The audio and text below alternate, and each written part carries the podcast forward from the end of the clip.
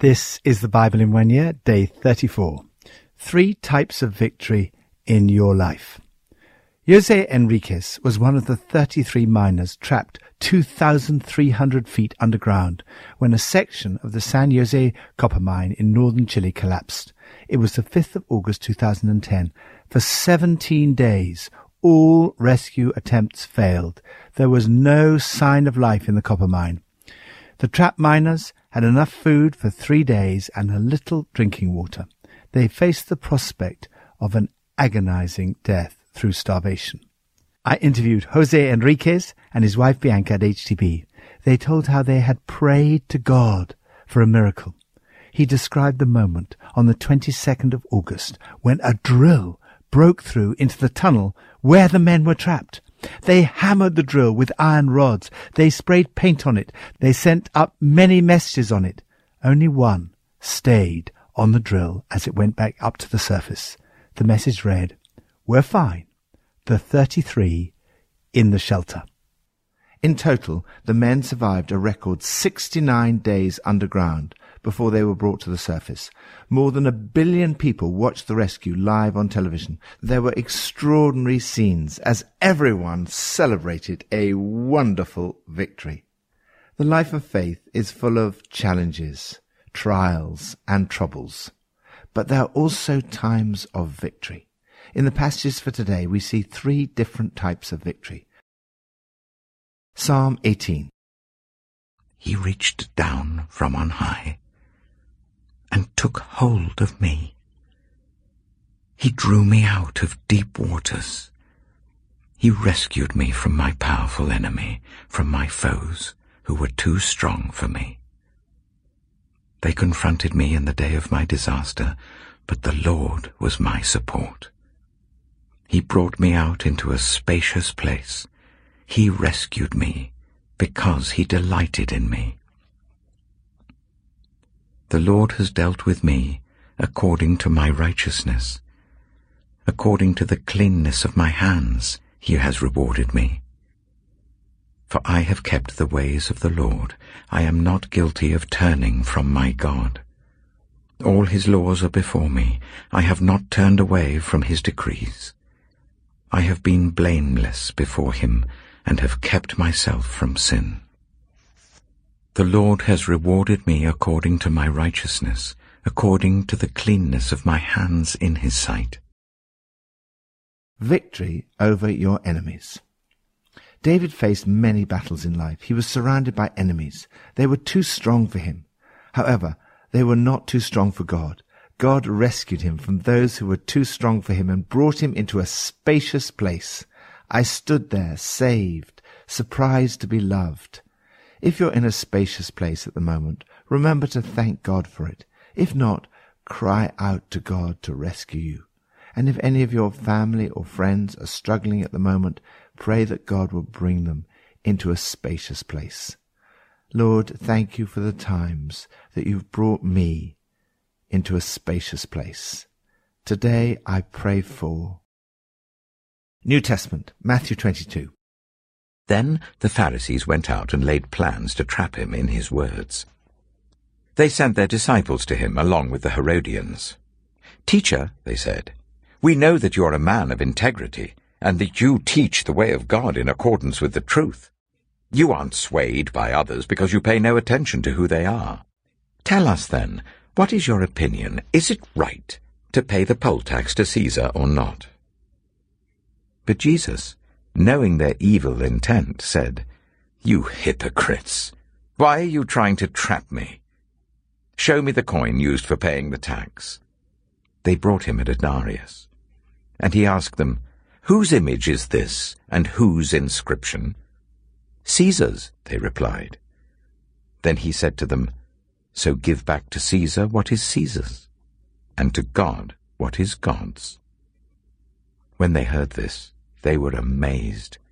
So they left him and went away. That same day, the Sadducees, who say there is no resurrection, came to him with a question. Teacher, they said, Moses told us that if a man dies without having children, his brother must marry the widow and raise up offspring for him. Now there were seven brothers among us. The first one married and died, and since he had no children, he left his wife to his brother. The same thing happened to the second and third brother, right on down to the seventh. Finally, the woman died. Now then, at the resurrection, whose wife will she be of the seven, since all of them were married to her? Jesus replied, You are in error because you do not know the Scriptures or the power of God. At the resurrection, people will neither marry nor be given in marriage. They will be like the angels in heaven. But about the resurrection of the dead, have you not read what God said to you? I am the God of Abraham, the God of Isaac, and the God of Jacob.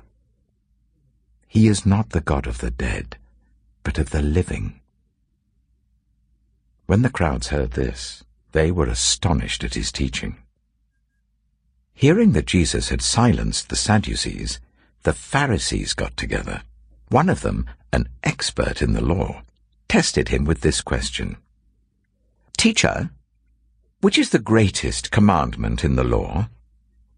Jesus replied, Love the Lord your God with all your heart, and with all your soul, and with all your mind. This is the first and greatest commandment, and the second is like it. Love your neighbor as yourself. All the law and the prophets hang on these two commandments. While the Pharisees were gathered together, Jesus asked them, what do you think about the Messiah? Whose son is he? The son of David, they replied. He said to them, How is it then that David, speaking by the Spirit, calls him Lord? For he says, The Lord said to my Lord, Sit at my right hand until I put your enemies under your feet. If then David calls him Lord, how can he be his son? No one could say a word in reply, and from that day on, no one dared to ask him any more questions. Victory over your critics. Jesus' opponents interrogate Jesus with three questions a trap, a trick, and a test. Each time he's victorious and gives an answer that not only amazes and astonishes, but also influences the whole of human history. What can we learn from Jesus' answers? First, don't divide your life into sacred and secular. The Pharisees planned to trap Jesus with their words. They said to Jesus, Tell us then, what's your opinion? Is it right to pay taxes to Caesar or not? The taxes they referred to were extremely unpopular. If Jesus had said yes, he would have been discredited in the eyes of the people. Everyone would have hated him and seen him as a traitor wanting to help the Romans. If he'd said no, he would have been guilty of sedition and liable to arrest and execution. Jesus, in his unique wisdom, did not lay down rules and regulations, but expounded principles that are timeless. He gave an amazing answer. Give to Caesar what is Caesar's, and to God what is God's. Every follower of Jesus has a double citizenship. You have a responsibility to play your part as a good citizen involved in the structures of your society on earth. You are also a citizen of heaven with a responsibility to God. In principle, the two, Caesar and God, need not be in conflict. You're called to be a good citizen of both. Get involved in the life of your society. Don't withdraw from it. It's not that God is in charge of the sacred area of your life and the government is in charge of the secular area of your life.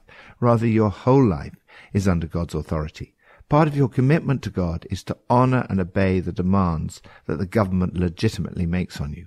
In the same way that a coin would have borne Caesar's image, you bear God's image. God wants you to give him the whole of your life. Second, know that there is life after death.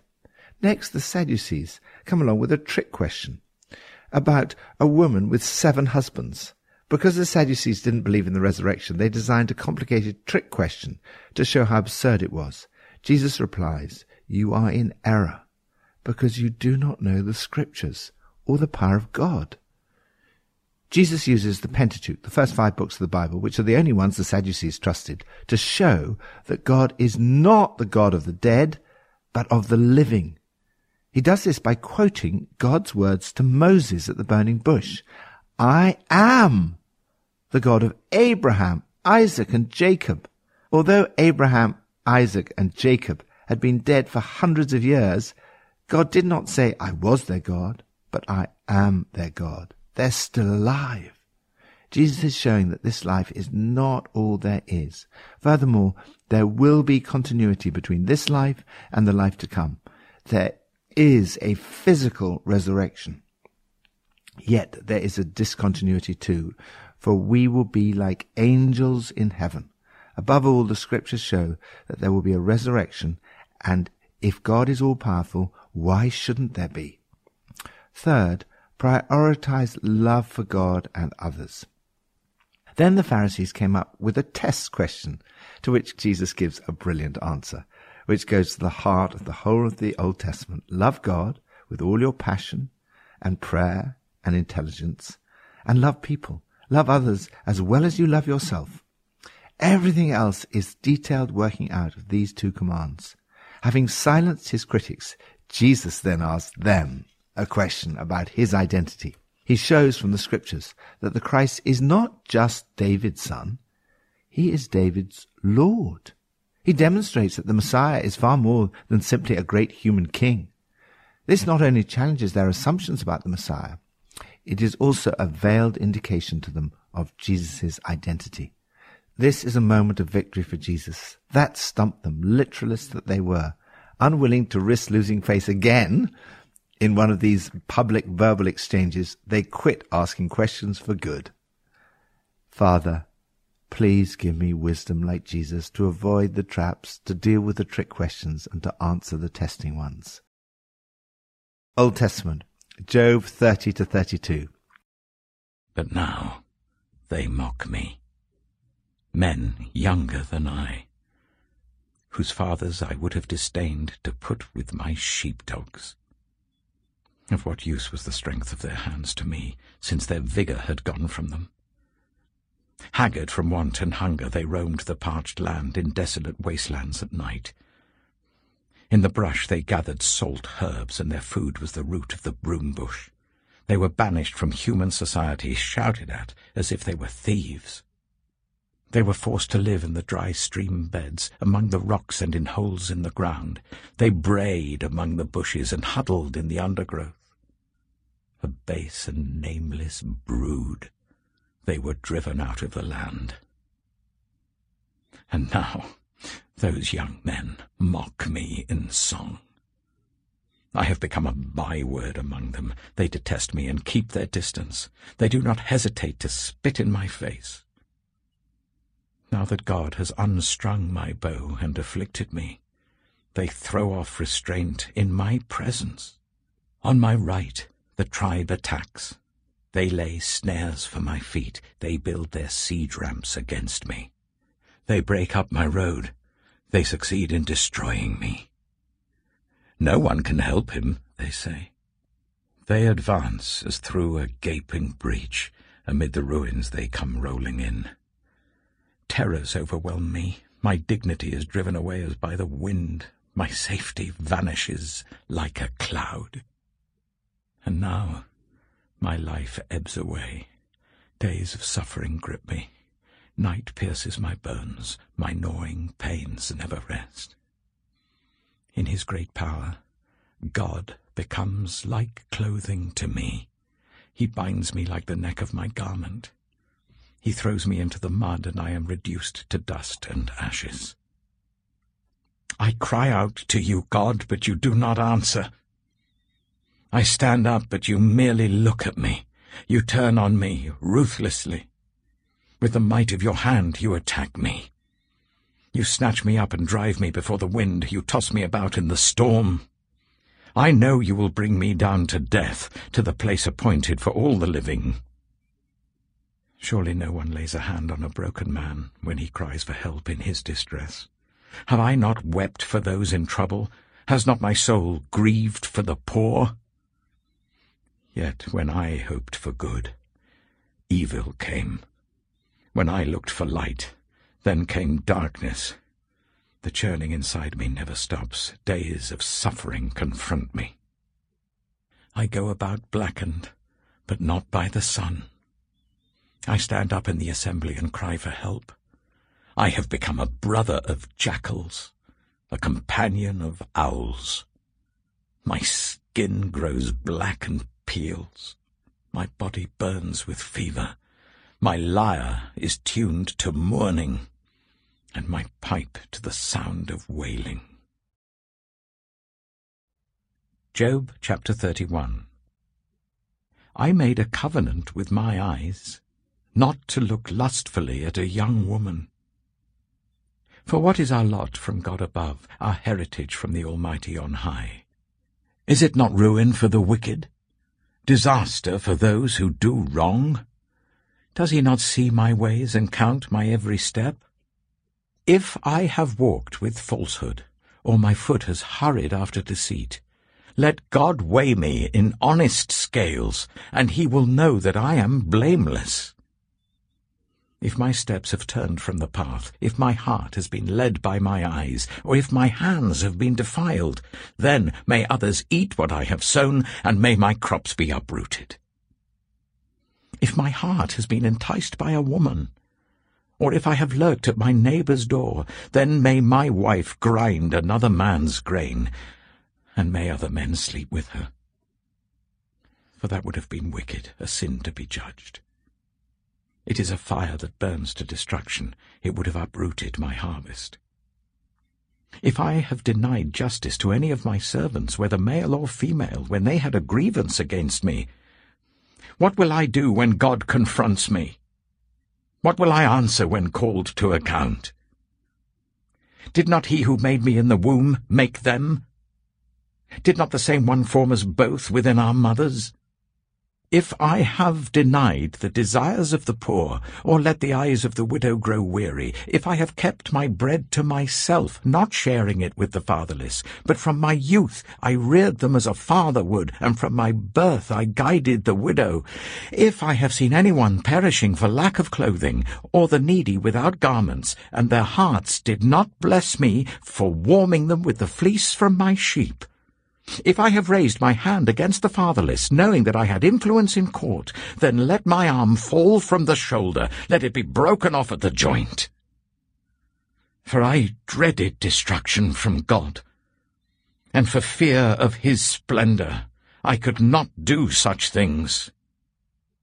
If I have put my trust in gold, or said to pure gold, You are my security, if I have rejoiced over my great wealth, the fortune my hands had gained, if I have regarded the sun in its radiance or the moon moving in splendour, so that my heart was secretly enticed and my hand offered them a kiss of homage, then these also would be sins to be judged, for I would have been unfaithful to God on high. If I have rejoiced at my enemy's misfortune, or gloated over the trouble that came to him, I have not allowed my mouth to sin by invoking a curse against their life. If those of my household have never said, Who has not been filled with Job's meat? But no stranger had to spend the night in the street, for my door was always open to the traveller. If I have concealed my sin, as people do, by hiding my guilt in my heart because I so feared the crowd and so dreaded the contempt of the clans that I kept silent and would not go outside. Oh, that I had someone to hear me! I sign now my defence. Let the Almighty answer me. Let my accuser put his indictment in writing. Surely I would wear it on my shoulder. I would put it on like a crown. I would give him an account of my every step. I would present it to him as to a ruler. If my land cries out against me and all its furrows are wet with tears, if I have devoured its yield without payment, or broken the spirit of its tenants, then let briars come up instead of wheat, and stinkweed instead of barley. The words of Job are ended. Job chapter 32 so these three men stopped answering Job, because he was righteous in his own eyes. But Elihu, son of Barachel, the Buzite of the family of Ram, became very angry with Job for justifying himself rather than God. He was also angry with the three friends because they had found no way to refute Job, and yet had condemned him. Now Elihu had waited before speaking to Job because they were older than he. But when he saw that the three men had nothing more to say, his anger was aroused. So Elihu, son of Barachel the Buzite, said, I am young in years, and you are old. That is why I was fearful, not daring to tell you what I know. I thought age should speak, advanced years should teach wisdom. But it is the spirit in a person, the breath of the Almighty that gives them understanding. It is not only the old who are wise, not only the aged who understand what is right. Therefore I say, listen to me. I too will tell you what I know. I waited while you spoke, I listened to your reasoning. While you were searching for words, I gave you my full attention. But not one of you has proved Job wrong. None of you has answered his arguments. Do not say, We have found wisdom. Let God, not a man, refute him. But Job has not marshalled his words against me, and I will not answer him with your arguments. They are dismayed and have no more to say. Words have failed them. Must I wait, now that they are silent, now that they stand there with no reply? I too will have my say. I too will tell what I know. For I am full of words, and the spirit within me compels me. Inside I'm like bottled-up wine, like new wineskins ready to burst. I must speak and find relief. I must open my lips and reply. I will show no partiality, nor will I flatter anyone. For if I were skilled in flattery, my Maker would soon take me away. Third, victory over your temptations. The book of Job demonstrates once for all that sin and suffering are not necessarily directly connected to an individual's sin or lack of sin. The whole point of the book of Job is that although Job is not perfect, it is not Job's sin that caused his suffering. Job was blameless and upright. He feared God and shunned evil. Job knew that in spite of the accusations of his friends, he had a totally clear conscience. It is as if he'd been put on trial, facing his accuser in the dock with an indictment against him. In today's passage, he gives his defense. Job's life was an example, an inspiration, and a challenge. This is a wonderful picture of holy and righteous living. First, keep yourself pure. He said, I've made a covenant with my eyes, not to look lustfully at a girl. He was not enticed in his heart into adultery. He realized that adultery is a fire that burns the house down. Second, avoid materialism. He did not put his trust in riches, in spite of the great wealth he had. He did not put his hope in pure gold by saying, You are my security. Again, his heart had not been secretly enticed. Third, love your enemy. He'd resisted the temptation to hate his enemies. He didn't gloat when his enemies were in trouble, which is such a powerful temptation. There's a great temptation to speak words of anger, but Job did not allow his mouth to sin by invoking a curse against his enemies. Fourth, be generous. It's not just in his personal life that he avoided sin. He was fair to his employees. He did not deny the desires of the poor. His door was always open to the traveller. Lord, help me to live with a clear conscience, to keep myself pure, and to put my trust in you alone. Thank you that through the cross of Jesus you make forgiveness for my past failures possible, and through the power of the Holy Spirit I can be victorious over temptation. Pippa adds, I'm very impressed with Job's confidence that God will find him blameless. He gives a very long list of the way he has lived his life, including that he has not kept his bread to himself. I didn't feel at all generous when I returned home to find that Nicky had given away all the chocolate brownies that I'd made to a group of visitors. I have a long way to go.